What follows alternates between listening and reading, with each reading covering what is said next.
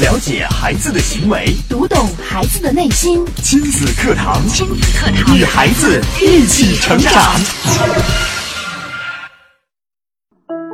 了解孩子的行为，读懂孩子的内心。育儿亲子随身听，全国首档以心理学为基础的专业家庭教育节目《亲子课堂》，每天上午十点到十一点，FM 九三一，AM 七幺幺，郑州经济广播，欢迎收听。了解孩子的行为，读懂孩子的内心。亲子课堂，亲子课堂，与孩子一起成长。他竟然忘了我的生日，是不是不爱我了？他最近总往娘家跑，是不是对我有什么看法？有些人在亲密关系中总是格外敏感，对方一句无心的话或者一个随意的动作，都会让他们紧张和不安。这些多疑和猜测，不但让自己压力重重，有时候也会破坏原本良好的家庭氛围。过度敏感为什么会伤害亲密关系？我们又该做些什么呢？亲子堂今日关注：别让过度敏感伤害亲密关系。主讲嘉宾：家庭情感与亲子教育专家张桂武老师。欢迎关注收听。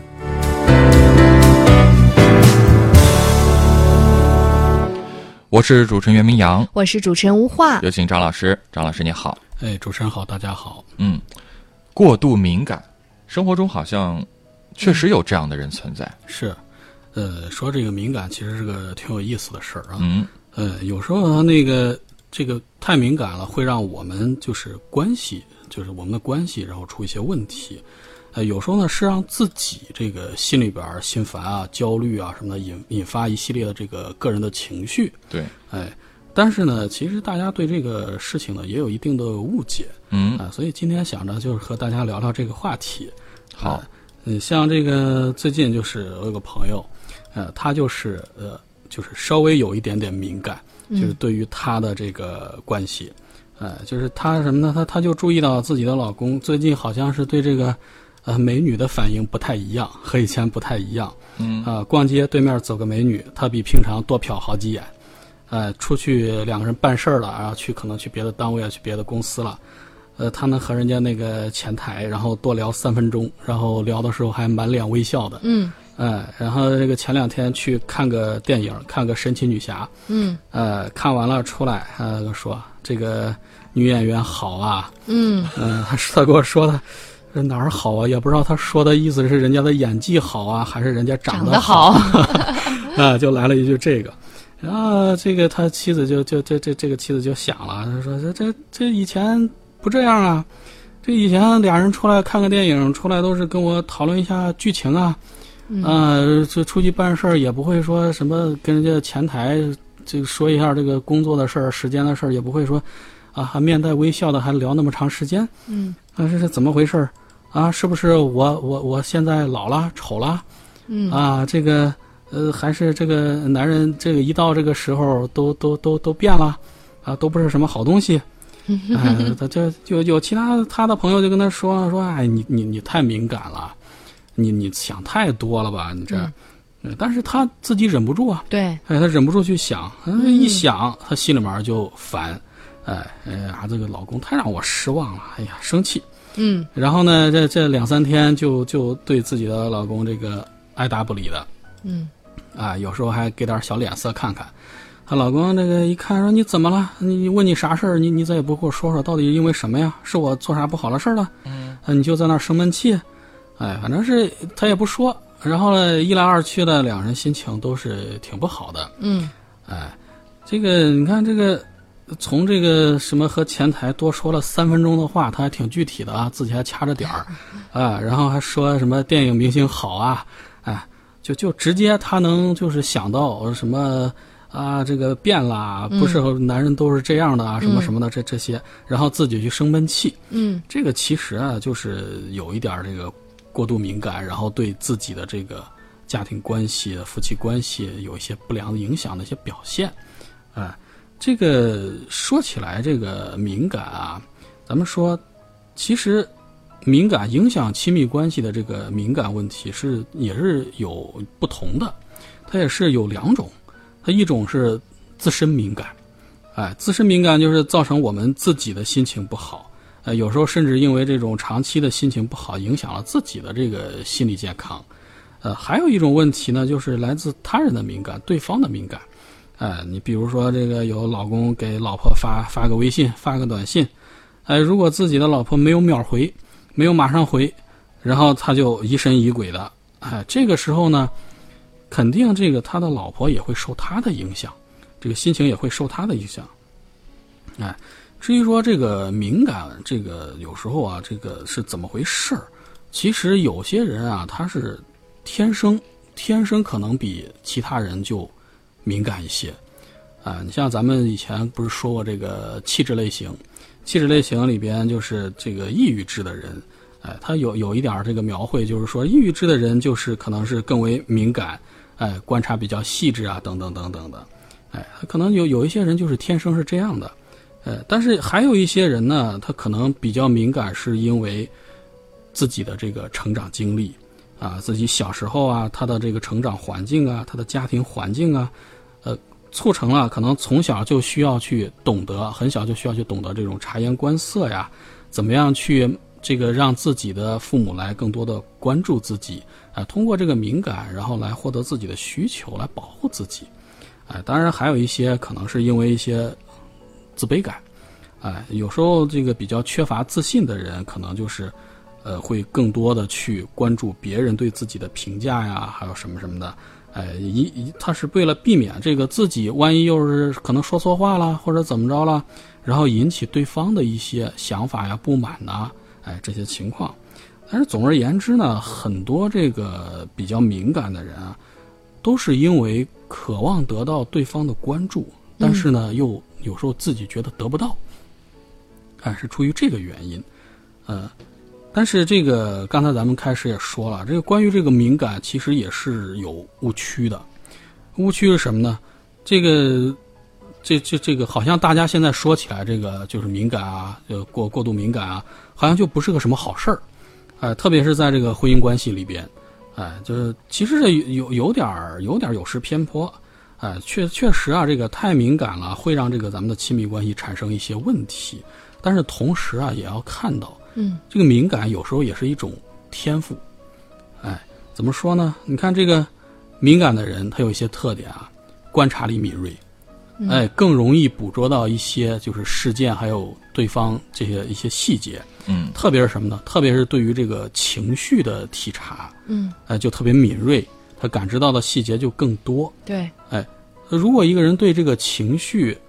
敏锐，他自然而然呢就会把自己就是体察到的这些细节，然后纳入到自己的这个认知的这个系统和框架里边。嗯，哎，所以呢，你看这些敏感的人，他们考虑问题啊，有时候就特别的周全。对，就是会设身处地的为别人着想。对对对，特别细致。嗯，哎，这些都是好事儿。你看咱们常说的，就是说啊，谁的妻子特别的温柔体贴，哎，老公特别细心暖男，是吧？嗯，哎。要做到这些，其实，就是有时候需要一些这个敏感的特质。嗯，哎，也就是说，一个比较敏感的人啊，更容易成为一个就是贴心的妻子，或者说是一个就是那种暖男式的丈夫。哎，这其实都是好事儿。但是这个过度敏感呢，它也会带来很多问题。嗯，哎，呃，咱们知道啊，这个情绪啊，有时候也是一种能量。呃，按咱们现在经常用的词儿，有正能量，有负能量，是吧？嗯。因为这个敏感的人，他对这个情绪的体察就更敏锐，所以呢，他相对来说接收到的这种这个情绪的这个信息就更多。嗯。哎，而情绪本身对人呢，它其实有时候是一种这个比较强烈的刺激。哎，如果你没有得到一个及时的这个消化、及时的处理，这个人呢，很容易就陷到这个情绪里边去。呃，容易被这个情绪所操控，啊，而且你对这个外界还有这个对方，比如说你的伴侣这个感知越多，然后有时候相应的对自己的关注就会少一些，你也也就是说，就是更容易受到别人的影响，啊，而且你接收到的这个信息和情绪越多，这个时候呢，就处理问题的时候啊，就更容易去瞻前顾后。然后就是可能有些人就是不自觉的把这个考虑周全，就变成了这个不必要的那个咱们所说的追求完美，啊，最后让自己让自己的另一半就变得很困扰。嗯啊，有时候想的太多了，想的太多呢，但是你这个事情呢想的多又想的不透，嗯呃，就很容易让自己变得很困扰，哎，但是咱们说这个呃，在这个亲密关系当中，敏感多疑，它造成我们困扰的这个症结所在在哪儿？对，为什么会哎那么的敏感多疑呢？哎，我们也留一下悬念哈，稍事嗯休息之后呢，继续有请张桂武老师为我们分析过度敏感只是一个表象。那么背后的原因到底是什么？欢迎大家在听节目的过程当中随时参与进节目互动。新浪微博是迪兰路言亲子课堂，微信平台添加我们的公众号“亲子百科”，百是千百的百，课是课堂的课。广告之后继续回到节目当中。了解孩子的行为，读懂孩子的内心，亲子课堂，亲子课堂与孩子一起成长。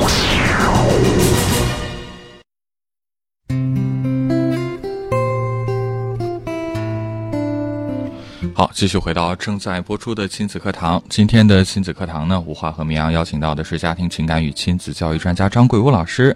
来跟我们解析的是关于过度敏感的相关的话题。刚刚在上一节，张老师也讲了，其实适度的敏感，嗯，这样的人，呃，很容易被人贴上贴心的这样的一个标签儿，但是过犹不及啊，一旦过了，可能就会造成一些麻烦。嗯嗯，我们接着请张老师给我们来解析。嗯，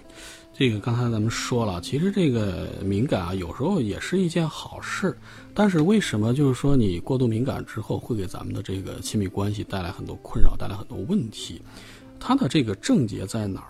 呃，其实症结就是我总结的，就是四个字儿：嗯知而不知。哎，怎么理解呢？呃，就是说，首先，呃，有些这个比较敏感的朋友，他能够因为自己的这个这个本身的特质，他能够就是很很快的去感知到对方的一些情绪变化，能感知到一些信息、一些细节，但是他没有相匹配的这个解决问题的能力的话，你光知道了，但是你又解决不了，这就是造成你自己困扰的原因。哎，这个很很痛苦，因为我知道是怎么回事，或者我知道一些原因了，但是我解决不了问题，嗯，呃，所以，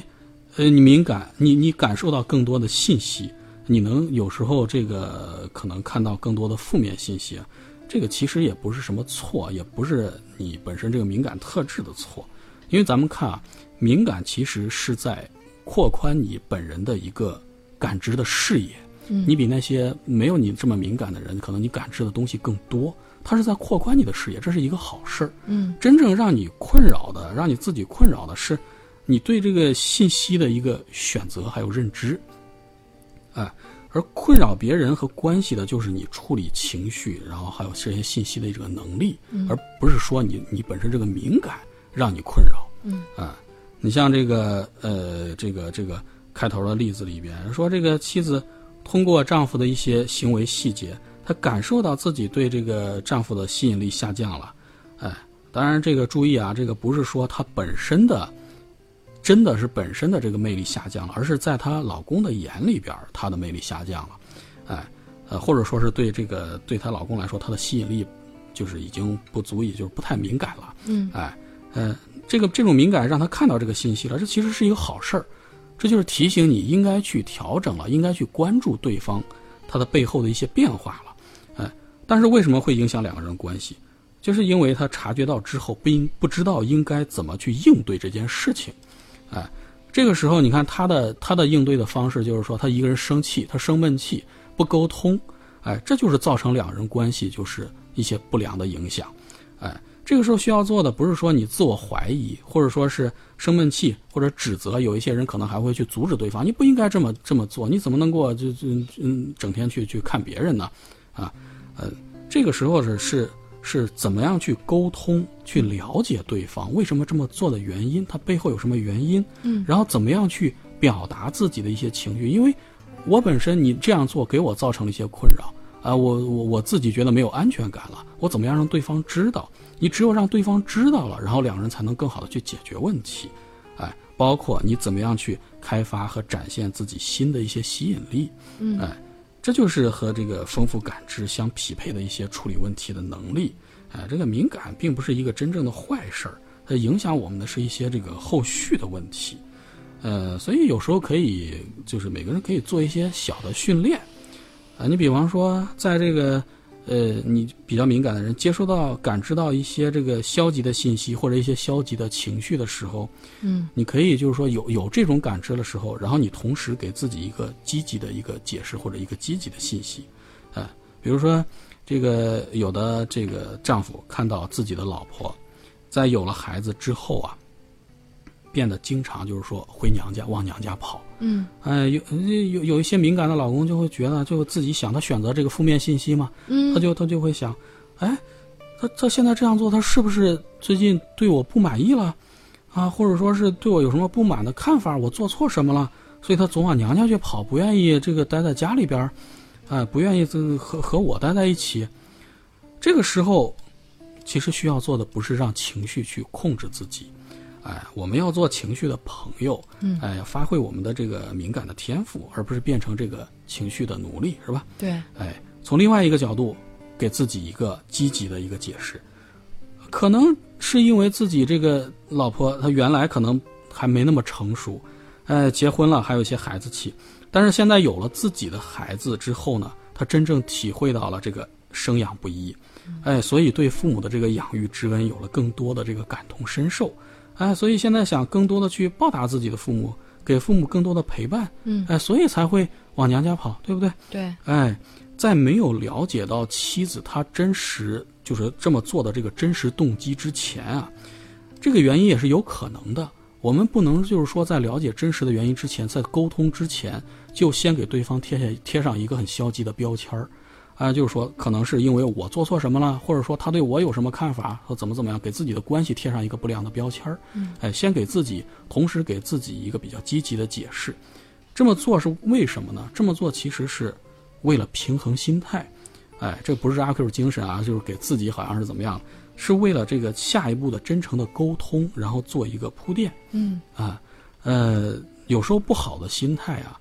会让你带着这个负面情绪去沟通。那样就没有什么好的效果，哎，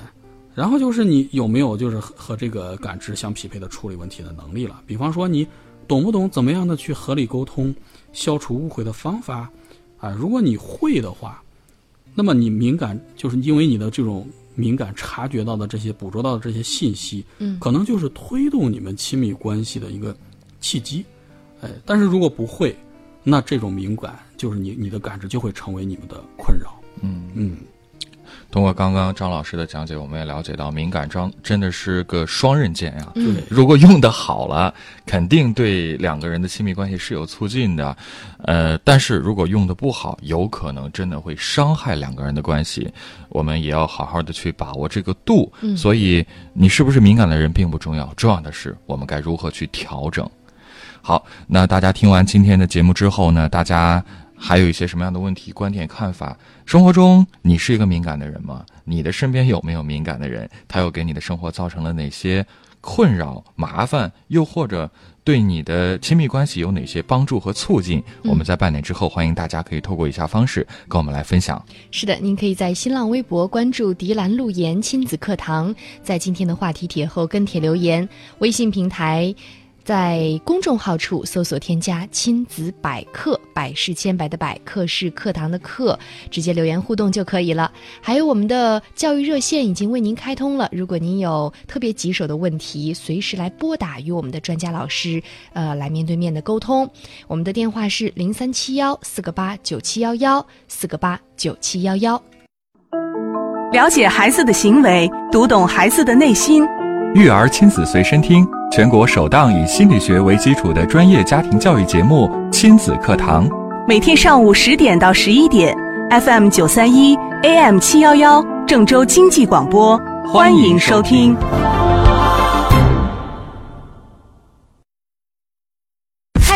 要学习，电脑需要学习，那教育孩子呢？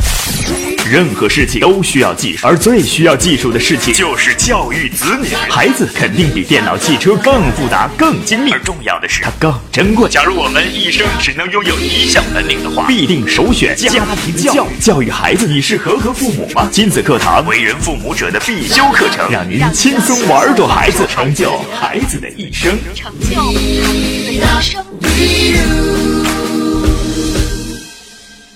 那接着回到节目当中啊，今天的亲子课堂，为大家邀请到的是，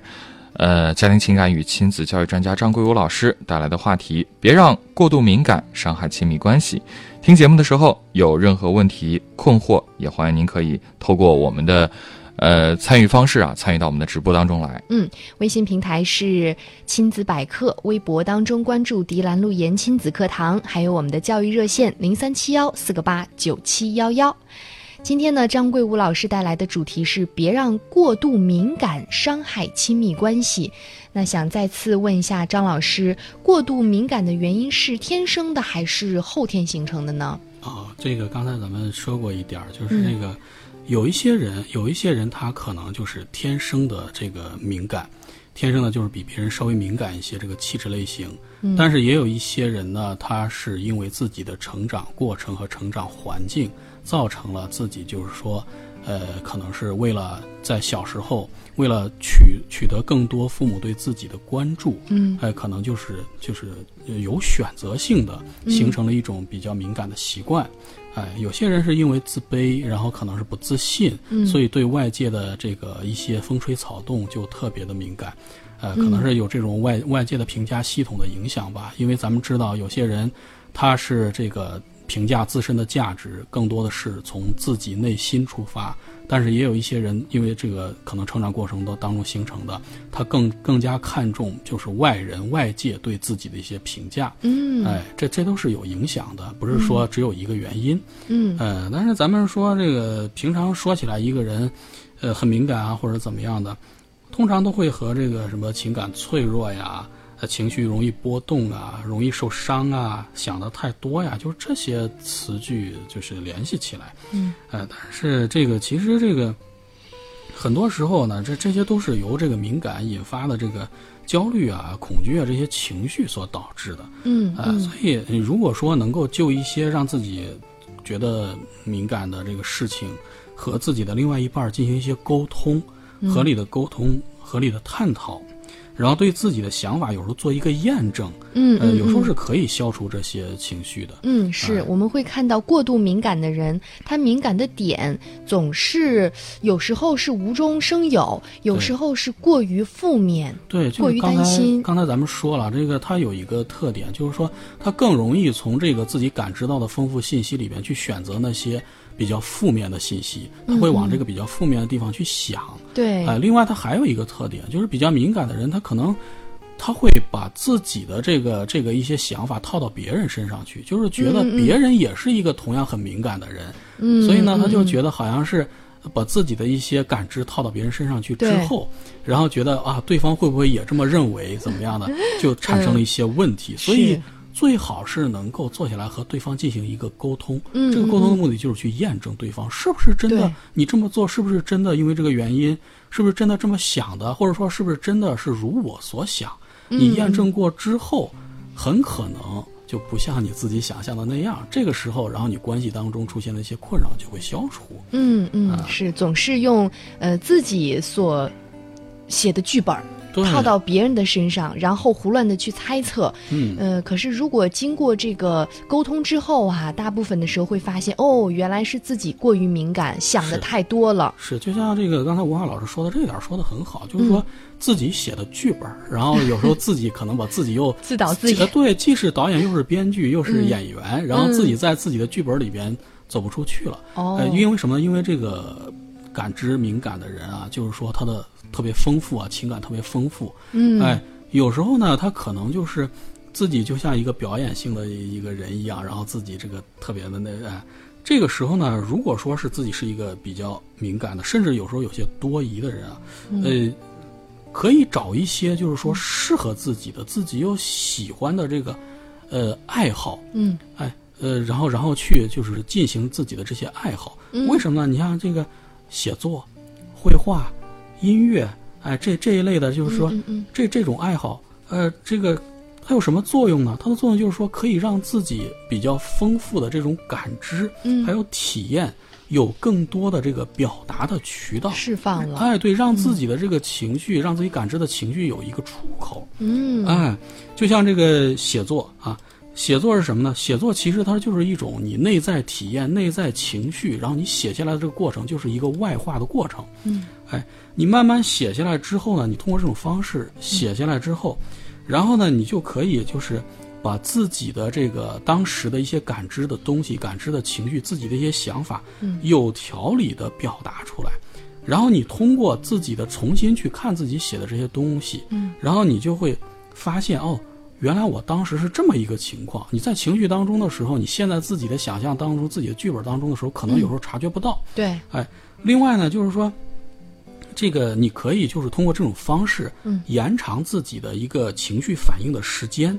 哎，避免你在这个就刚才咱们说了，你还不了解真实的原因和真实的情况的时候，嗯。你采取一些不恰当的反应，嗯。你还不知道对方到底是怎么回事，到底是怎么想的，然后你已经给对方贴了个标签，已经定性了。哦，哎，你你通过这种方式可以延长反应时间，哎，另外一方面呢，你如果通过这个呃，你经常就是把自己这些东西写下来，你反过来去看的时候，你可能哦，昨天是因为几点，因为什么事情，然后我有这个比较敏感的反应，让我自己心里不愉快了，嗯。啊，然后今天因为什么什么事情，然后你把这个东西积累下来，你可能一个星期，哦你顺下来一看之后，你就会更容易发现，我这个人更容易因为某个人的某些事情，他的某些做法，他的某些话语，他的某些情绪，让我有一种可能比较过度的情绪反应。嗯，你更容易去发现我的这个点在哪儿。你只有发现了自己的点在哪儿，才能够更好的有针对性的去